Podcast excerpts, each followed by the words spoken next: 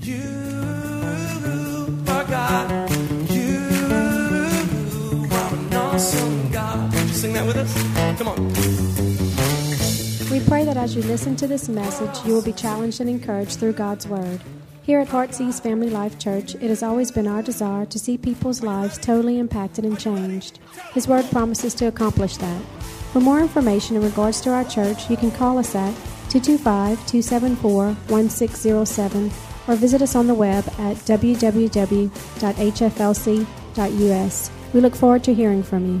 Be blessed now as you listen to God's Word.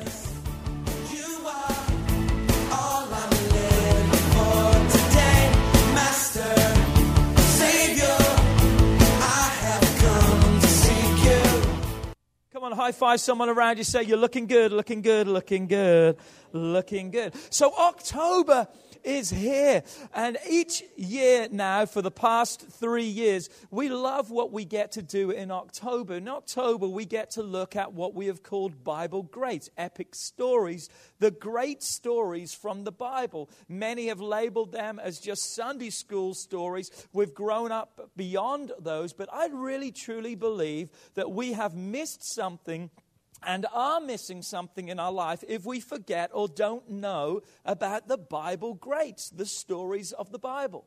And it's amazing as we go through, it used to be that everyone grew up in Sunday school. It was that everyone knew the Bible, but now people don't, and that's okay. Don't feel bad about that because that's why we want to educate you. That's why we want to teach on these subjects so we can help you. And it's amazing when we would be preaching and we talk about, you know, remember when Daniel was in the lion's den and people were like, man, I've never heard of that. And it was amazing how many times that was coming over. So we thought each October, every year, Let's start in Genesis and let's just begin to work our way through the Bible. We don't know when we'll be done. Maybe we'll get to be there before we get finished here, and that's okay because then we'll be living with the greats in heaven. Do I hear an amen? But it's amazing how many people don't know these stories, and even if they do, that they don't realize the truth and the truths that there are in these stories for our life because it's their story, okay? It's their story. It's Adam and Eve's story.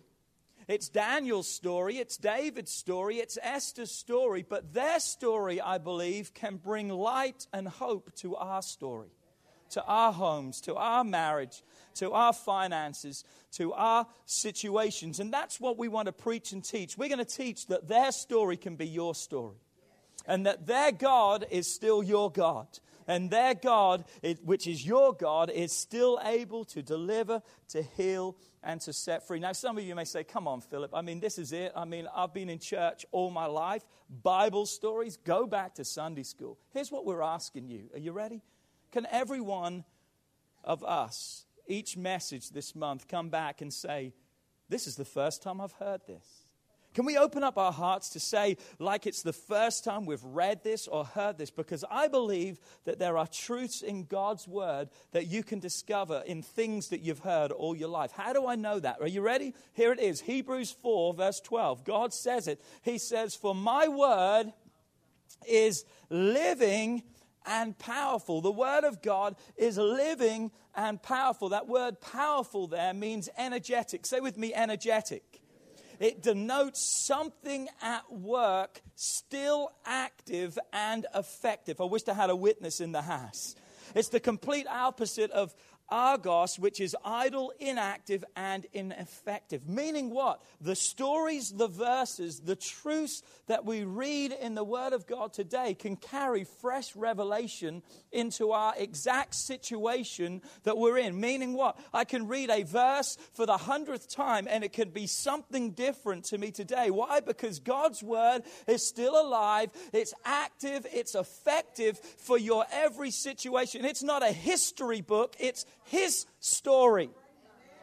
Come on, it's not history because history's come and gone. It's His story that's still living in each and one of our lives because it's alive and it's living. So, we're going to look today at the giant killer, the giant killer, the story of David and Goliath. Perhaps one, of- oh, it's probably in my top five of favorite stories, plus David. I love David. David is my hero through the Bible. So we're going to read plenty of scripture today. We have it on the screen. Please bring your Bibles to church, bring notepads to church. It's just really important just to get connected and plugged in. But as we go through the scripture today, follow along, help us out because we're going to set the whole scene of this story today. 1 Samuel 17 is where we take our story from. 1 Samuel chapter 17. That's the one after 16 and the one before 18 in your Bible. Just checking. So it's right there. 1 Samuel 17, beginning in verse 1, it says, Now the Philistines gathered their armies together to battle. And they were gathered at Sochoh, which belonged to Judah. In other words, notice this, please. They had invaded the Israelites' turf. They were on God's people's ground and they encamped between Sochoh and Azekah in Ephes Dammim. What I understand is that's somewhere near Lafayette, somewhere like that, they said. And Saul and the men of Israel were gathered together, and they encamped in the valley of Elah and drew up in battle array against the Philistines. The Philistines stood on one mountain on one side, and Israel stood on a mountain on the other side with a valley between them. In other words, they were standing facing each other on opposite hills or mountains. Now, I like how the New Living Translation begins of verse 4. It says these two words, then Goliath. Say with me, then Goliath. Then Goliath. Reading on from the New King James says, and a champion, Goliath, went out from the camp of the Philistines, named Goliath from Gath, whose height was six cubits and a span. In other words, he's over nine feet tall. He's a tall dude. He's a big, big fella. And then it goes on to explain his armor, his arsenals, and everything that he has with him. Here's the message today. You ready? I want to give you 12 points today. I want to give you 12 truths or 12 what? Life applications that you can have and life lessons from your from this story that can also be relevant for your story. So here's lesson number 1. Are you ready? There's always going to be opposition in your life. There's always going to be an enemy in some shape or form that is lined up against you, facing you, taunting you, calling you out, evading your life space. You may say, Pastor Philip, that's pretty negative. No, I'm just being truthful today. Because there's an enemy. If, you are, if you're not encountering the devil, that's because you're working with him. We should be facing him head on. Why? Because he is our adversary, the Bible said, meaning he's not our friend. The devil ain't your friend.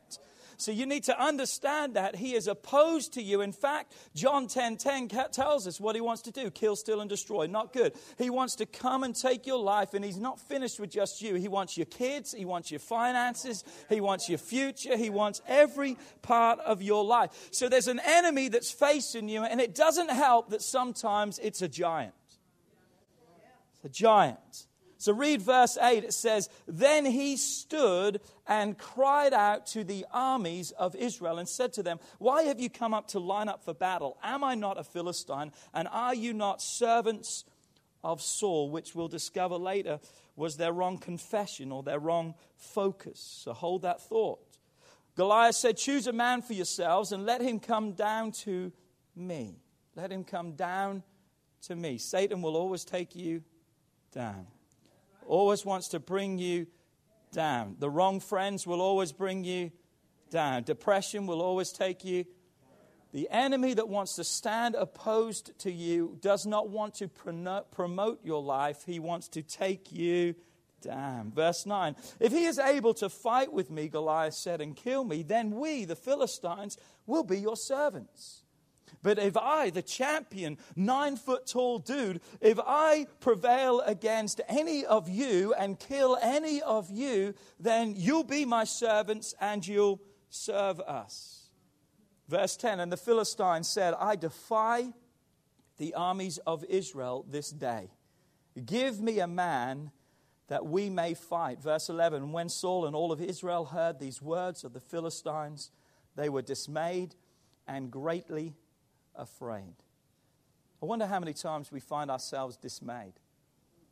I wonder how many times we find ourselves afraid. It could be said they were confused and they were fearful. Have you ever been there? Have you ever been there? Oh, wow, we had a great day in church, but God, I don't understand why the attack. Have you ever been confused and fearful? Have you ever said something like this? But God, I thought you were with us. Why is this? What is this problem? How come, God, I, I, don't understand that you're giving me answers or questions I don't possess the answers to? So, what happens? Fear comes. What do we know of fear from God's word? Fear is not of God. If we're living in fear, God's not given us fear. The enemy wants us to be bound and literally paralyzed by fear because the enemy wants us to see there's no way out. The enemy wants us to think this is it. He wants us to live in terror each and every day. Picture this. Every morning, Goliath would come out, every night. So, what happens before they go to bed? They hear it, so all night they're thinking about it. They can't hardly sleep because of the attack in their mind. Come on, I'm preaching their story, but really it's our story. Come on, I'm preaching this story, but really this is your story because you know how you go to bed and you come across the, the island in the kitchen and all of a sudden you see that bill with an eviction notice and, and that's just before you go to sleep. You don't have a good night's sleep.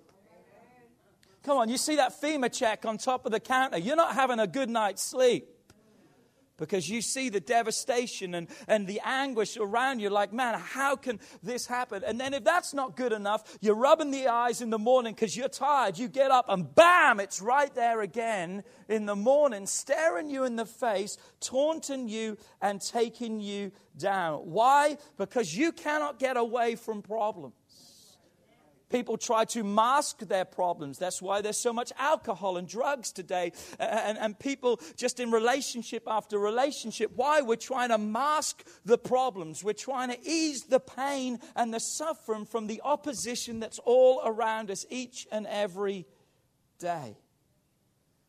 And the enemy will say, This is as good as it's going to get for the rest of your life.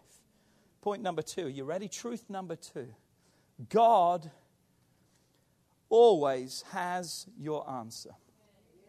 God always has the answer for you. God always has the answer. Look at the very next verse. As it looks like it's over and it's down and it's not going good, it says, Now David. Remember verse 4 from the New Living Translation says, Then Goliath. It's like God said, Okay, you can have your day. Now David. God's like saying, okay, now this is my day. I've never seen it before. It's almost like a play. Has anyone ever been to a theatrical play? And they have the scenes that are set up, and someone comes in and they act out. The first scene of this play is the enemies lining up, and Goliath standing and saying, Come on, who's going to come and fight me? Let's get this over. Let's do this. The curtains close. All of a sudden, as the curtains are closing, there's a rumble in the background. They're setting the stage, and now the curtains open, and where are we? We're in Jesse's house. We're out on the hillsides of Jerusalem or Bethlehem because all of a sudden the scene changes from a war zone or an enemy opposed place to now a quaint, home looking place. Look at it says. Now, David, he was the son of the Ephrathite of Bethlehem of Judea, whose name was Jesse. And Jesse had eight sons. And the man was old and advanced in years in the day of Saul. But this just wasn't any David. This was the David. This was the David. What do I mean by that? He's God's choice. He's the one that God has chosen. He's the one that has been sent as the answer the problem. Who was the problem? Saul. Why was Saul the problem? Because he was disobedient. You can read that in 1 Samuel 15, 16. Saul is disobedient. As a result of his disobedience, God anoints another. Look what it says Samuel 1, 16. Samuel, by the way, is the prophet, he's the mouthpiece of God. He's upset. And the Lord says to Samuel, How long will you mourn for Saul since I have rejected him from reigning over Israel? Fill your horn with oil and go, for I am sending you to Jesse the Bethlehemite, for I have provided myself a king amongst his sons. Look at that. I have provided myself a king. That translation, better written there, would be this I have seen my king. How awesome. God says, I've provided, I've seen my king over there. God always sees the answer in every situation. Why does he see the answer? Because he has placed the answer every time in your life. Why? Because David's a type of Christ, if you haven't realized this. And your answer is God each and every time. God is the answer, what we need. So many times, though, we can look at the answer and think, man, I don't like it. Why? Because it can be packaged in a way that we don't always comprehend it. We always don't get it. You got a nine foot dude and you need a champion, and here's a little shepherd boy. God, I don't get it. I don't see it. What do they say when you look back? Hindsight is always 20 20. Why is it that we don't get it? Why? Because things are packaged different to what we think they are. And so many times we don't see the answer that's right in front of us because it doesn't have the appearance of what we think it should be. And it goes on to say, and David was the youngest, and his three oldest brothers, which were Eliab, Abinadab, and Shammah, they followed David. Verse 15. But David occasionally went and returned from Saul to feed his father's sheep at Bethlehem. Notice it says that David frequently or occasionally went and returned. Why? Because David was hired as a musician because of Saul's disobedience, an evil spirit would come upon him. And when the evil spirit came upon him, they sought a musician that could play. David would play the harp. Anytime he played the harp, the harp, the Bible says, the evil spirit would be driven out from Saul. He was being used as a musician in the king's palace. But what would he do? He wouldn't just stay there. When he fulfilled his task, when he had played his tune, he would then leave to go back because he had responsibilities at home that he had to take care of. So he would leave a palace to go back to the wilderness for some sheep. And this is even after David has been anointed as king. You've got to understand this. This is even after he's been anointed a king. I wonder where we would be if we're just minding our own business. All of a sudden, the oil flows all over us the prophet of God says, Here's the next king of Israel. I wonder what would be our next move. Our next move would probably be unpacking my bags. And for many of us, we would probably say, I ain't packing my bags because I don't need those clothes anymore because I'm going to go and get me some new clothes. I'm get me some new stuff. Man, leave that car. Man, I don't need that one anymore. I'm going to get me a new car. Gonna, that would be our first thought. We'd be packing our bags because our heart would already be in our new home. But that's not David. David's heart was still where he was at. David's heart was still in the right place. And what does David do? David goes back to the sheep. Here's truth number three. Are you ready? Life lesson number three. Don't ever forget what got you to the place where God can use you. Don't ever forget. Some of us, we get so full of ourselves when God chooses to use us that we forget the fact of we were alcoholics. We forget the fact that we were broken and destitute, and God saw something in us that He chose us and brought us. Don't ever forget your testimony. Why? Because it's really important. Because if you forget your testimony, you start judging other people before their testimony. Well, I can't believe. Why would they come to church like that? Listen, remember how you came to church. Remember where you were. Don't ever forget where you are. In other words, you got to live in complete humility before God. Humility is being devoid of pride. One of the biggest enemies in the church today is, of course, sin, but it's pride, the pride sin, the sin of pride, where I think I'm better than. You know why a lot of people don't come to church? Because of the pride of church members, because we present and paint a picture that we're better than everyone else. My God, don't forget what God saved you from and where He's taken you to, because you can be an example to other people, because you can say, Let me tell you something. I know where you were because I was there too, but notice I'm not there anymore. You don't live where you were, but you remember where you were were.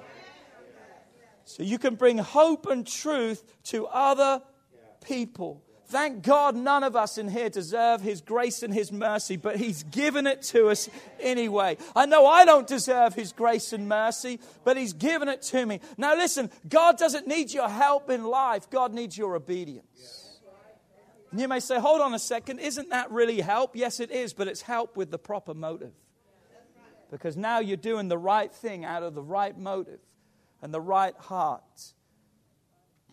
Yes, David's anointed but he still is waiting for his God appointed time. Verse 16. And as a reminder again of the opposition, here it is. And the Philistine drew near and presented himself 40 days, morning and evening, first thing and last thing. Just in case you forgot, God wants to drop that in to remind us again. Verse 17 Then Jesse said to his son David, Take now for your brothers an ephah of this dried grain and those ten loaves and run to your brothers at the camp. And he carried these ten cheeses to the captain of their thousand, and he, to see how your brothers fare, and bring me back news. Point number four, truth number four, life lesson number four. Are you ready? One word, but it's so powerful character. Character. Never underestimate the importance of having godly character being God like because that's what God desires, because that's what God looks for. God has to build that inside. You can't just wake up today with character, character is a process. Every day you have to do the right thing and make the right decisions because God wants to build. Notice what it says, verse 20. I love this. So David rose early in the morning. He's been given a day off. What do you want to do when you have a day off? You want to sleep.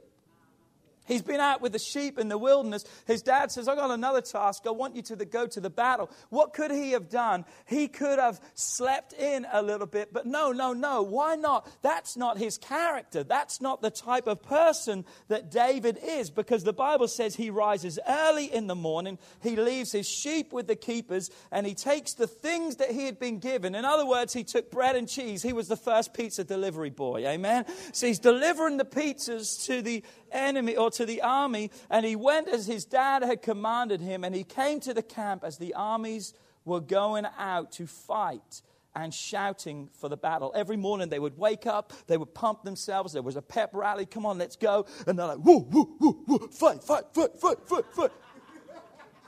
They'd been doing this for 40 days just to be let down every day. But every day they wake up thinking this day could be different. My God, we need to wake up every day believing that this day could be different. Even though they find themselves still defeated, you got to wake up with fresh hope each and every day saying, Come on, Jesus, come on, Jesus, come on, Jesus. Anyone seeing some different stuff in this story today? Come on. And what we see is this David making a vacation out of a command. He's up early, willing, prepared, gone.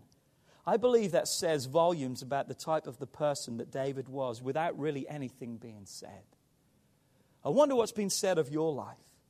I wonder what your life is saying of you. We're not talking about the words you say, just the way you handle yourself, your character, how, how integrity, if you've got honesty, if you're faithful, if you're committed. I wonder what the character of your life is saying without your mouth.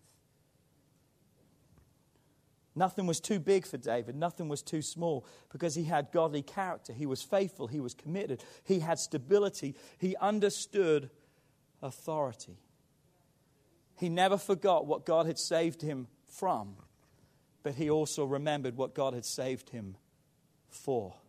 I love this story, verse 22. And David left his supplies in the hands of the keepers. And what does he do again? He runs to the army. He, he, he's busy. He's, he's not just strolling around, he's engaged, he's active. And, and he came to his brothers. He's running with keenness and willingness. But when he runs, he sees something that he doesn't expect. Verse 23. Then, as he talked with those, there was the champion, the Philistines of Gath, Goliath by name coming up from the armies of the Philistines, and he spoke according to the same words, and David heard them. And all the men of Israel, when they saw the man, went in the opposite direction. They fled from him and were dreadfully, fight, fight, fight. Oh no, ah, run! Everything changed. Everything changed. Here's, here's truth number five, point number five, life lesson number five. Are you ready? You've got to live with a different perspective. You've got to see life in a different way to perhaps even what others are seeing it around you right now. Oh, everyone or a lot of people have been flooded. You've got to have a different perspective on your life moving forward. Oh, the government has let me down. Listen, that needs to be changed. Yes, they have, but why are you trusting in something man made to help you in the first place? What our perspective needs to be hey, we don't have much to work with, but the last time I checked, God can still take five loaves and two fishes and feed a multitude. God can still, we've got to have a fresh, oh, I'm miserable, I'm depressed, I'm feeling like sickness is coming on. I'm going to call my boss and tell him I need the week off because I kind of feel like I'm going to be sick. You need a new perspective in life.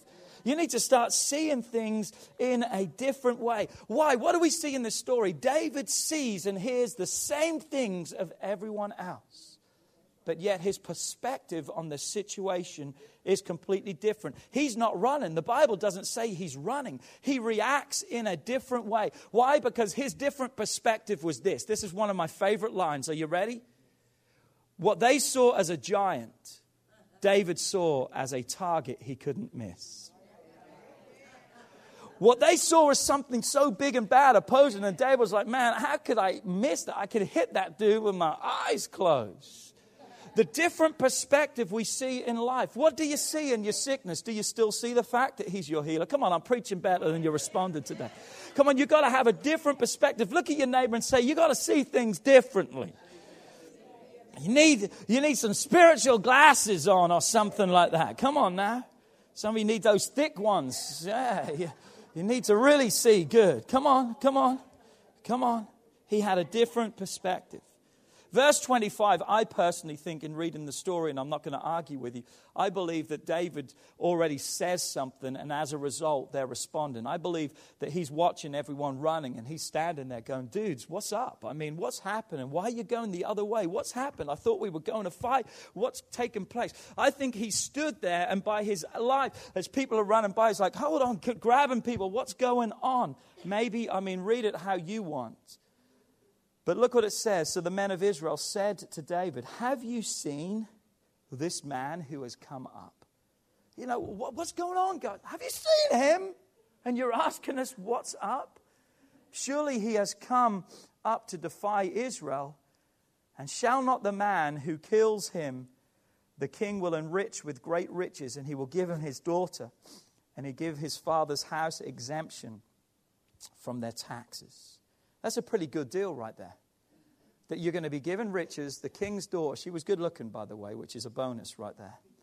And thirdly, exempt from taxes. That would be nice, wouldn't it, if you never had to pay Mr. IRS ever again?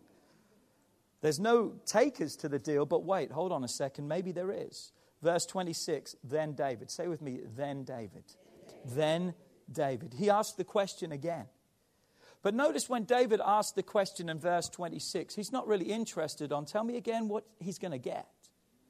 Because many times that's the thrust of our life. So tell me again, what am I going to get through this? Notice what David's main concern in verse 26 is this I don't really care, he says, at what you get. All I care is this who is this dude? This uncircumcised Philistine one out of covenant with God. Who is this that would dare? It doesn't matter about what the reward is and what I can get or anyone can get. At. Who is this that they would dare come up and badmouth my God? I'm mad. I'm upset. Do you see the difference? There's a difference because there's a character inside of him. He's seeing things from a different perspective. And oh, wow, wouldn't it be great if we ended the story there? But then there's verse 28. And 28 begins with now Eliab. Now Eliab. It was then Goliath. It was then David. Now it's Eliab. Who is Eliab? He's the oldest brother of David. He's the bitter one. Why? He's the firstborn, and in those days, the firstborn carried the rights of the family. He was the one in the natural that should have been the king. He was God's choice, people thought. Even Samuel, the prophet of God, thought he was the one. How do we know this? 1 Samuel 16 6. So it was when they came that Samuel looked and saw Eliab and said, Surely the Lord's anointed is before me. Samuel's even the one saying, Man, yeah, that's a big bad dude. Man, God, you did good with that. Verse 7 But the Lord said to Samuel, and this is what you need to listen to today don't look at his physical stature, because I have refused him. For the Lord does not see as man sees, he has a different perspective on things. He sees things different to what you see. For man looks at the outward appearance, but God is beginning with the character of our lives. He's working something inside of you so you can begin to see in a different way. Because when everyone else is running away, you're standing and saying, As for me and my house, we're going to serve God. Though he slay me, yet will I still trust him. My God is able to do exceedingly abundantly abundantly above and beyond. Why? Because what's inside is greater than what's on the outside. You've got to have a different perspective. Here's point number six, truth number six. This is kind of a harsh one right here. Number six, are you ready? Those closest to you may become your greatest opposition. If anyone was going to stand up for him and help him out, you would have thought his family. The sure vote in the situation, you would have thought. How many times have we heard that on the TV now with the presidential um, election coming up and the, talking about votes and this state is going to vote this and this, it's a sure vote. You would have thought they were a sure vote for David, but oh no. They had turned against even his own brother. Verse 28 Now Eliab, his oldest brother, heard when he spoke to the men, and Eliab's anger was aroused against David. And he said, Why did you come down here? With whom have you left those sheep in the wilderness? I know your pride and the insolence of your heart. I know the pride of your heart. I know the insolence of your heart. From what we've read, that's not truth. There's no pride and insolence in David's heart. You see, here's what happens many times in our life people project the contents of their heart upon you. They begin to assume that what they're feeling inside is what you are. You, you just got to be very careful to realize the greatest oppositions can sometimes come from those who are closest. He said, You just come down here to see the battle. The message Bible says, You've come here to see the sights, hoping for a ringside seat in the bloody battle.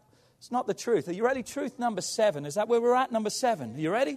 You've got to refuse to allow others' assumptions to be your identity. That's not good English right there. You've got to refuse the assumptions of others to become your identity. And I wrote the first one too. It's no one else's fault. It sounded good when I had the thought, but it doesn't sound good when I. You ever thought something and said it out loud? You're like, man, it said a lot better in my mind. That was me. You've got to refuse others' assumptions in your life. I know what you're here to do. Oh, you do. Well, how do you know that? They will project their insolence and their pride upon you. You know what you've got to do? You've got to shake it off. Go like this, shake it off. There's a story in the Bible about Paul. Paul was a missionary of God. He was sent out. And one day he was being sent as a prisoner to Rome. And on the way to Rome, he was shipwrecked. And when they were shipwrecked, they washed up onto an island. Paul is out there. He's grabbing sticks and he's building a fire. The Bible says that a snake came out from the fire, it latched on to him. It's very interesting what he does. You can read it, Acts 28, verse 7. It says, But he shook the creature off into the fire. And notice the next part he suffered no harm. He suffered no harm. The people, in fact, were like looking around going, mm, I, I know, mm. Sister, I know him. You know why that happened? He escaped the sea, but he can't escape the sin, is what they began to accuse him of, because God will judge him, and he thought he got away with it, but now look, they accused him of sin in his life. But what did Paul do? He shook it off. Why? That serpent didn't come out of the fire because of sin in his life. It came out because the anointing of God upon his life. The enemy wants to come against you. Oh, we're all sinners. Let's just make that clear. But now we're saved by grace. And when the enemy comes out and wants to attack you, you got to realize he sees something in you because you're a threat to him now. If you weren't no threat to him, he would move on to someone else. But if the enemy's trying to take you out and take you down, it's because because he sees you as a threat. Come on, you got to start shaking it off and realizing who God has called you to be. Man, I feel like preaching in the house today. Satan wants to silence and kill your presence. What do I mean by that? Your ability to be in a situation. The devil gets mad when you wake up in the morning because your presence can make a difference. Why? Because when you walk, God says, I'll never leave you and I'll never forsake you. So when you're walking, you're walking in the presence of God. And if Satan can silence you and take you out, guess what? If you are taken out of the situation, it's going to be a different outcome. If David's gone from this story, we ain't getting to the end of this story. Because if David's gone from this story, it's all over. Verse 29, and David says, What have I done now? Is there not a course? This is greater than me, David said. I'm living for his cause. I'm living on purpose. I'm not living by accident. Anyone still got your wristbands? We're living by purpose, not on accident. We're, we're living for purpose. We're living in purpose. That's our theme for the year. We're not stumbling through life by accident. We're living by purpose. David says, Hold on a second. What are you talking about? This is the moment. All of a sudden, he realizes, I believe, everything of my life has set me up for this moment. This is my moment, and this is my day. And he creates a stir that gets to the king. Verse 31. Now, when the words that David had spoke were heard, they reported them to the king, and the king sent before him. Now he's standing before a king. Point number eight. Are you ready? We've got to get this done. Got to get this done. Anyone getting anything today? Listen to this. Before you can stand before a king, you must first bow before the king. If you want to see your life promoted and you want to see blessing and favor in your life, you got to realize that you got to learn first to be at the feet of a king. You got to bow before the King of Kings and the Lord of Lords. What got David to the place of the palace was this. He was faithful in serving in the wilderness. If he hadn't have fulfilled his faithfulness in the wilderness, he would not be able to stand in the palace. What do I mean by that? Everything that you think is private to those around, God sees. And God knows because nothing is private and unnoticed to God. And in fact, it's the things done behind the doors where no one else sees that God sees. And that's where He chooses His man and woman for. Why? Because what's done in private one day is going to be made known in public because it sets up our moments. David's known as the giant killer, but it started way before this day. It started in the mundane life of daily living. Look at this statement. Are you ready? If you wait to be prepared or you wait to prepare when it's needed, you're going to be too late. Well, I'm going to get my life ready tomorrow. I'm just going to do this tomorrow. I'm going to get integrity when I need it. I'm going to pay my tithes when I make some money. Listen, you'll never make money if you're not paying your tithes. If you're waiting to be prepared when it's needed, you're too late. You don't show up for a race without the training. Well, you may do, but you ain't going to get very far. So many people are showing up for the race, but they don't want the preparation and the training. Where are we? Here we are. Verse 32 Then David said to Saul, Let no man's heart faint because of him, for your servant will go and fight this Philistine. And Saul said to David, You're not able to go against the Philistine to fight with him. You're just a youth and he's a man of war from his youth. Remember, others' assumptions don't become your identity. But David, say with me, but David. It was then Goliath, then David, then Eliab, and now it's back to David again. You see, the, God allows the enemy to have his say for a moment, but God always has the closing argument in every situation. But David, God's choice, his still his answer, said to Saul, Your servant used to keep his father's sheep. I love that. I could preach that. He used to keep his father's sheep. Do you notice that? That's what I used to do. Once I was blind, but now I see. That's who I used to be. Once I was saved, once I was a sinner and an alcoholic, that's who I I used to be. He already realizes everything of his life ain't going to be the same anymore because everything is changing this day. And when a lion or a bear came and took the lamb out of the flock, I went out after it and struck it. Are you for real? Yeah, I'm for real. And I delivered the lamb from its mouth. And when it arose against me, I caught it by its beard and I struck it and killed it. Think about it. He strikes the lion or the bear, grabs the lion, what would you, or the lamb, what would you do? Run for your life. David's like hanging around waiting for it to come up again, and he grabs it by the beard and he strikes it again. That's close combat if you're grabbing something like that by the beard. And he says, Your servant has killed both lion and bear. I'm out of breath. And this uncircumcised Philistine will be like one of them, seeing he has defiled the armies of the living God. Verse 7, he says, The Lord will deliver me. Here's point number nine. Are you ready? His experience had prepared him. You've got to have an experience in your life. You have got to have an experience. Nothing is ever wasted with God. God takes our tests and he turns them into a great testimony. But we've got to have an experience with God. If you don't have an experience with God, if you haven't had an encounter, in other words, with God, you ain't going to make it. I love you enough to tell you the truth today. If you're here today on your parents' confession of their salvation and you've not had an experience of salvation for yourself, you ain't going to make it. You've got to have an experience for yourself. I like the book John Bevere wrote. He says, Is it good or is it God? And he says it this way you've got to watch because so many times we can have revealed knowledge versus communicated knowledge. What do I mean by that? I know what you're thinking. Hold on, I thought this story was about the giant. No, it's about the giant killer. It's about the giant. We make this story about the giant. But God wants to make this story about the giant killer because the, the, the, the, main role in this story ain't Goliath like people think it is. It's David. The main person in your story is not your neighbor. It's not your husband. It's not your parents. It's not the teacher. It's not the fact, I wish this had happened and that. The main character of the story is you. What are you doing in the midst of your story? Matthew 16 13, Jesus is having a conversation with his disciples one day, and he says to them this question Who do men say that I am?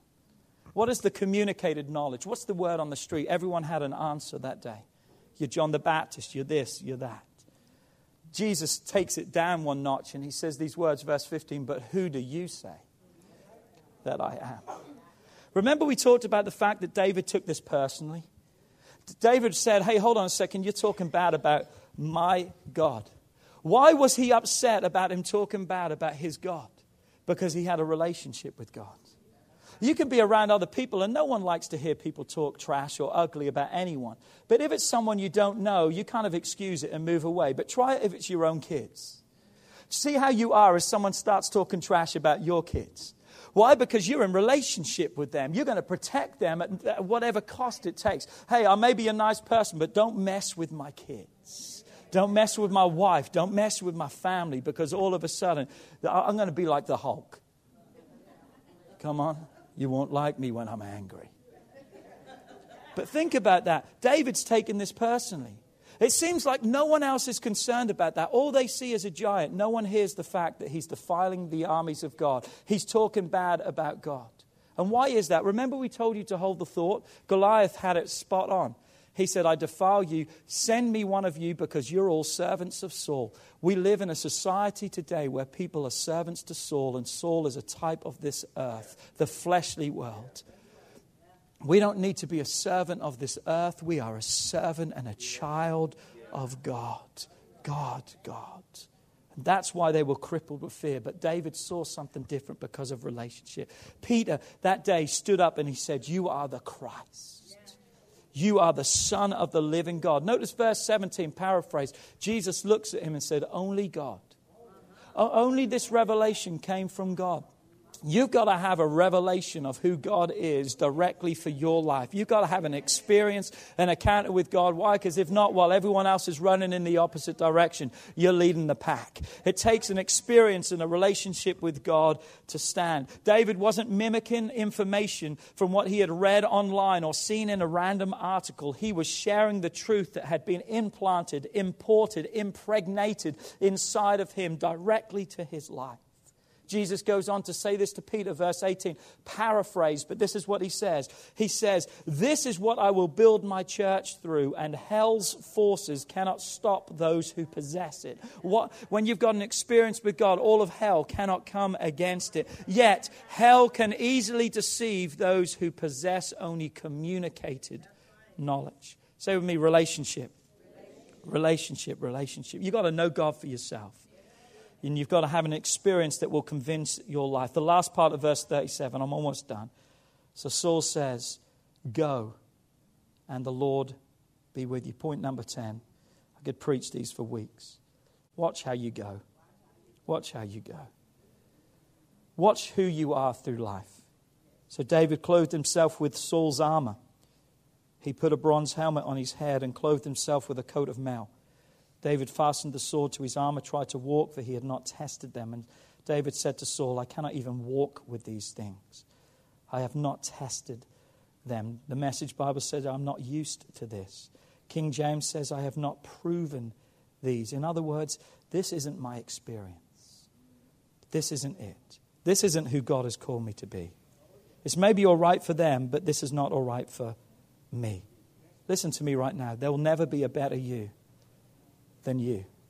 You've got to watch how you go. Quit trying to be everyone else and be what God has called you to. Why? Because the, the world doesn't need an another, because all they need is you. There's already another, but the God just needs you. So what do we see? David says, I got to watch. I can't go like this. Oh, well, what you need to do is call this. No, what you need to do is hit your knees and pray and seek God. You see, we're quick to take the advice and the armament of everyone else. We need that experience. We need that knowledge of God. David takes them all off and says, I can't go with these. And here's the next point, and I'm almost done. Are you ready? Point number 11. You already have all that you need. David took his staff in his hand when he was a shepherd. He chose for himself five smooth stones from the brook. Incidentally, he didn't take five smooth stones just in case he missed. Because what we'll discover later in the life of David, in his kingship, he killed five giants.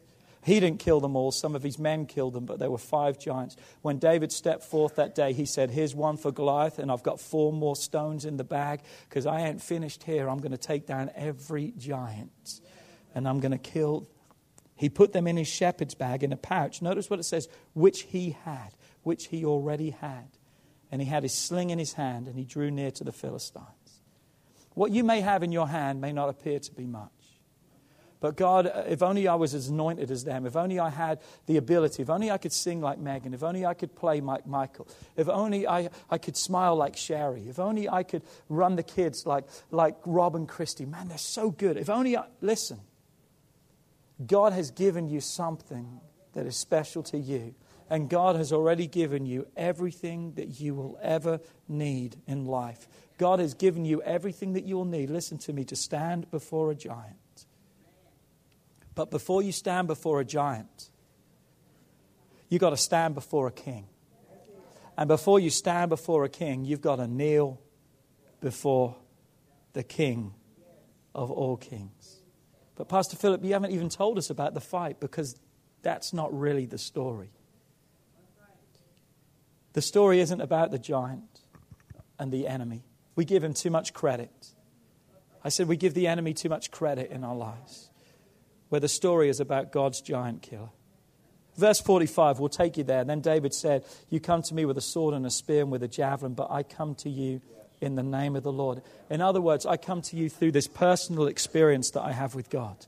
Because I, I, remember the lion and the bear. I remember the circumstances of life. I have an experience that's going to carry me through the darkest moments of my life. Point number 12. Are you ready? Here's what David said, and here's point number 12. This is your day. David said, You come to me with all this stuff, but can I tell you, verse 46, this day the Lord has delivered you into my hand. And guess what? David runs at the giant. Read it for yourself. He runs at the giant with a sling in his hand and he throws that rock. And the Bible says that the giant fell flat on his face. Hey, look at geometry, look at physics, look at everything you want. If he's running at someone and he hits them in the head, there's no way that that giant falls face down. He falls backwards. But why did God change physics? Why did change, God change? Why? Because those things that are defying you and standing today are going to have to bow before you to, tomorrow. They're going to have to bow before you because God, nothing can stand in the presence of God. It has to fall on its face. Oh, so that's the end of the story. No, it's just the close of a chapter in the life of a giant killer. Because David's life went on and on and on. We all want to be there, but are we prepared to go through the training? You see, his story is my prayer today, will be your story. Would you stand to your feet today?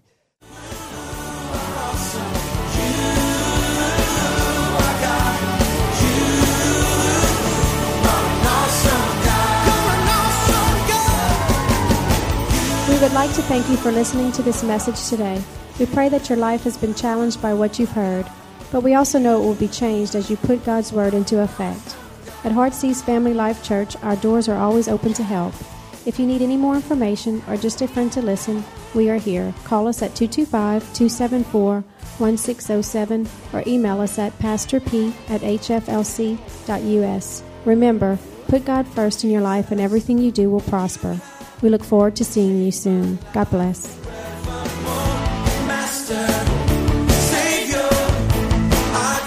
wall